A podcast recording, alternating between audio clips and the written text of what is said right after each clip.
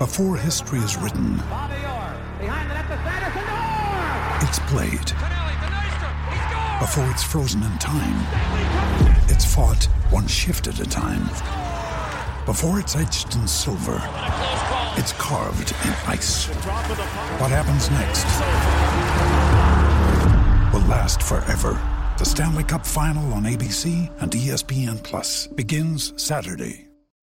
When you need mealtime inspiration, it's worth shopping Kroger, where you'll find over 30,000 mouthwatering choices that excite your inner foodie. And no matter what tasty choice you make, you'll enjoy our everyday low prices, plus extra ways to save, like digital coupons worth over $600 each week. You can also save up to $1 off per gallon at the pump with fuel points. More savings and more inspiring flavors make shopping Kroger worth it every time. Kroger, fresh for everyone. Fuel restrictions apply.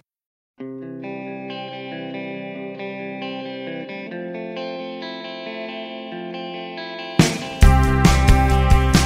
Coyotes got kicked out of their rink, meaning in Glendale, Arizona. And if you think about it, this really should have been news in Arizona and maybe in a couple other places that think they can get NHL teams Quebec, Kansas City, whatever. No, no. That's not how hockey works. Good morning to you. Good Friday morning. I'm Dan Kovacevic of DK Pittsburgh Sports. This is Daily Shot of Penguins. It comes your way bright and early every weekday morning if you're into football and or baseball. I also offer up daily shots of Steelers and Pirates right where you found this. But you, you're a hockey fan, and you're probably not listening to my other two podcasts. I know all about you. I get you. I get hockey people. I am a hockey people, and I know that I am the weirdo in the equation in paying attention to other teams and other sports. It's been that way forever. And that got me thinking yesterday when the news broke that Glendale City Council has just kicked the Coyotes right out of Gila River Arena. And they got to find somewhere else to go, whether it's Tempe or Phoenix or who knows. They can fully relocate. I'll get to that in a bit. The part that always moves me is how it becomes a conversation across the hockey world. And you go to any individual NHL market, I shouldn't say any, most of them, and you'll see that there's a dialogue about the fate of the Coyotes or that the Blackhawks misspelled Marc Andre Fleury's name on the back of a sweater. And they posted the picture on Twitter like they were proud of this thing. These things become something that we all talk about across hockey. I can't speak to basketball, but I certainly can to football and baseball. And I don't think there's anything like it. I don't think that there's anything comparable. Football is obviously way, way, way more popular. So when something happens in another market in football, there's naturally going to be more interest. If Aaron Rodgers has a contract dispute or whatever it is with the Packers, it's going to be news well beyond Green Bay, Wisconsin. But that's not really what I'm talking about here. I'm not talking about national news. I'm talking about market to market. That people in Pittsburgh or wherever around the NHL would be interested in where the Coyotes are going to be is really not a penguin story or something that affects the Penguins. And it's not, it's not national news like the Aaron Rodgers thing. The Coyotes are going to get barely a blip of a headline wherever it is that this thing goes. It just becomes discussed in the hockey world. But it is discussed, and we all start trading stories and coming up with ideas. Where could this franchise go? And I love that about hockey, and I just feel compelled to share that with you going into this weekend. This portion of Daily Shot of Penguins is brought to you by Fubo TV. The monthly cost of cable is over 200 bucks. Fubo TV is 65 bucks a month to watch all the same channels, including AT&T Sportsnet Pittsburgh. And right now, Fubo TV is offering our listeners a seven-day free trial and 15% off your first month. Just go to FuboTV.com slash DK. See, I told you it was for us. FuboTV.com slash DK. And then we start talking about our favorite jerseys and favorite logos from the past. And what if you brought back the Quebec Nordiques or the Hartford Whalers? And it gets to be a, a lot of fun.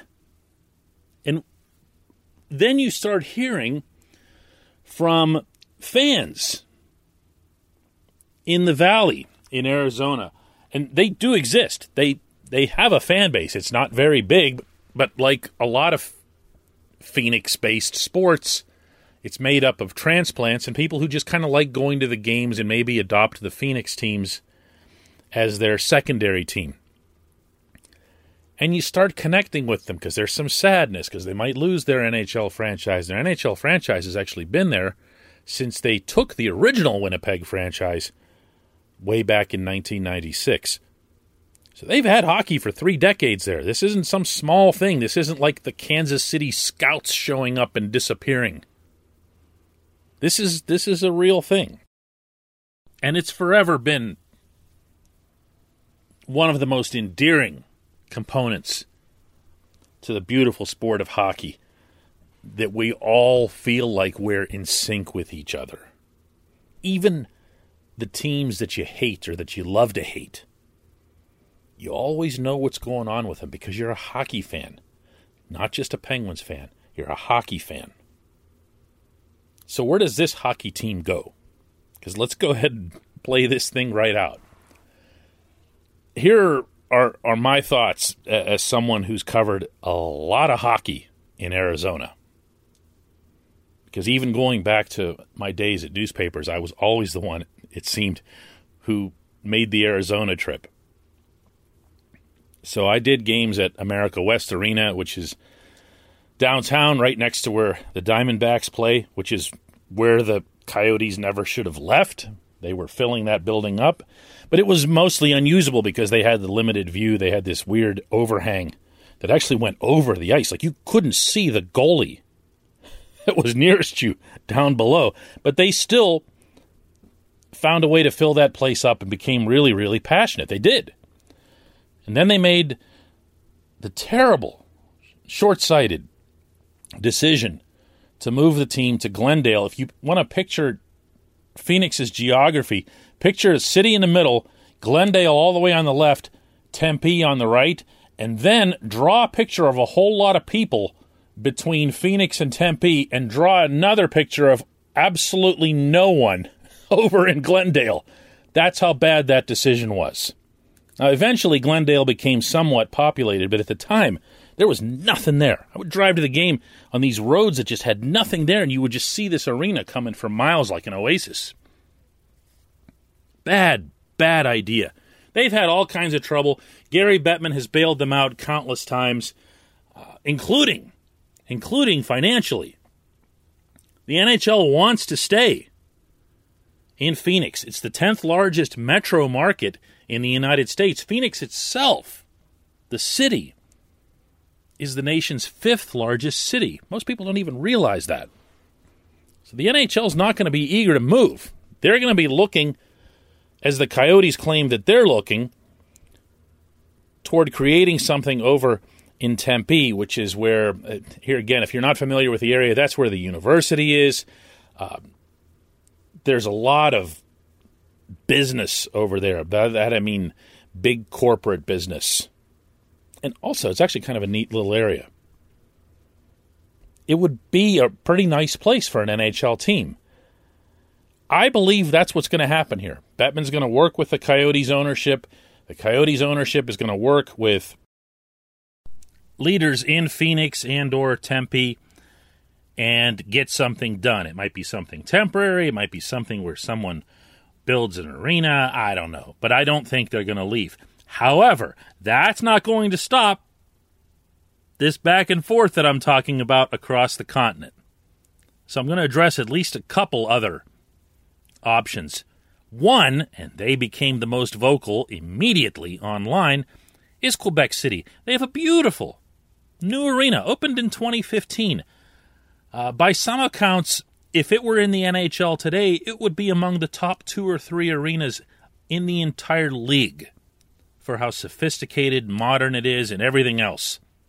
What they don't have in Quebec, and it's kind of a big deal, is ownership. And that's why Bettman has refused to even discuss anything related to Quebec because there's nothing to discuss. And, and, I don't always agree with Bettman, as a lot of you know. In fact, I very rarely do. But there, there isn't an ownership, and therefore there isn't a bid for a franchise. You don't assign franchises to cities, someone comes and buys them. There has to be a person or an entity that buys them, and that does not currently exist in Quebec. So as neat as that would be, and you know, having another Canadian team and having uh, the great rivalry restored between the Canadiens and the Nordiques, uh, the Habs wouldn't be crazy about it because they like having all of Quebec, meaning the province, to themselves. But again, doesn't matter. There's no ownership. And the same thing applies to Kansas City, uh, everyone remembers and probably cringes a little bit at the mention of a team relocating to Kansas City because the Penguins smartly used Kansas City as a foil to get what they wanted out of state and local government a few years ago to get what's now PPG Paints Arena built. There wasn't any other way to get this process in motion. A lot of different things had been tried. A lot of different things had been kicked off to the side. And eventually, Mario Lemieux, Ron Burkle, the remainder of the ownership group and management was able to get a shovel stuck in the ground, and they stayed. But it happened because they used Kansas City. I'm not at all crazy about this. Uh, Kansas City is a is a pretty uh, it's it's nice. It's a nice little city. It, it's not going to add anything to the NHL landscape. Uh, it's another team that's in the West. I guess if you're worried about losing current balance that the league has, somewhat evenly between 16 in the West and 16 in the East, depending on where you draw that geographical line if you move the Coyotes to, say, Quebec, you're really blowing that up. So I think they're staying put, and it's just fun talking about it. When we come back, just one question.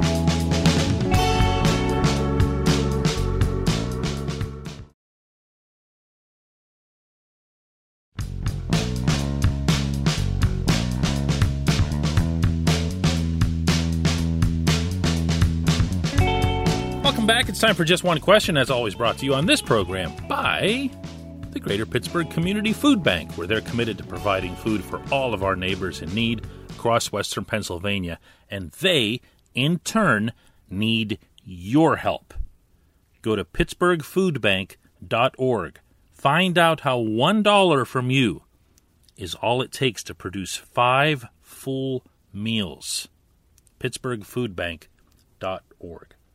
Our question comes from Persosa, who asks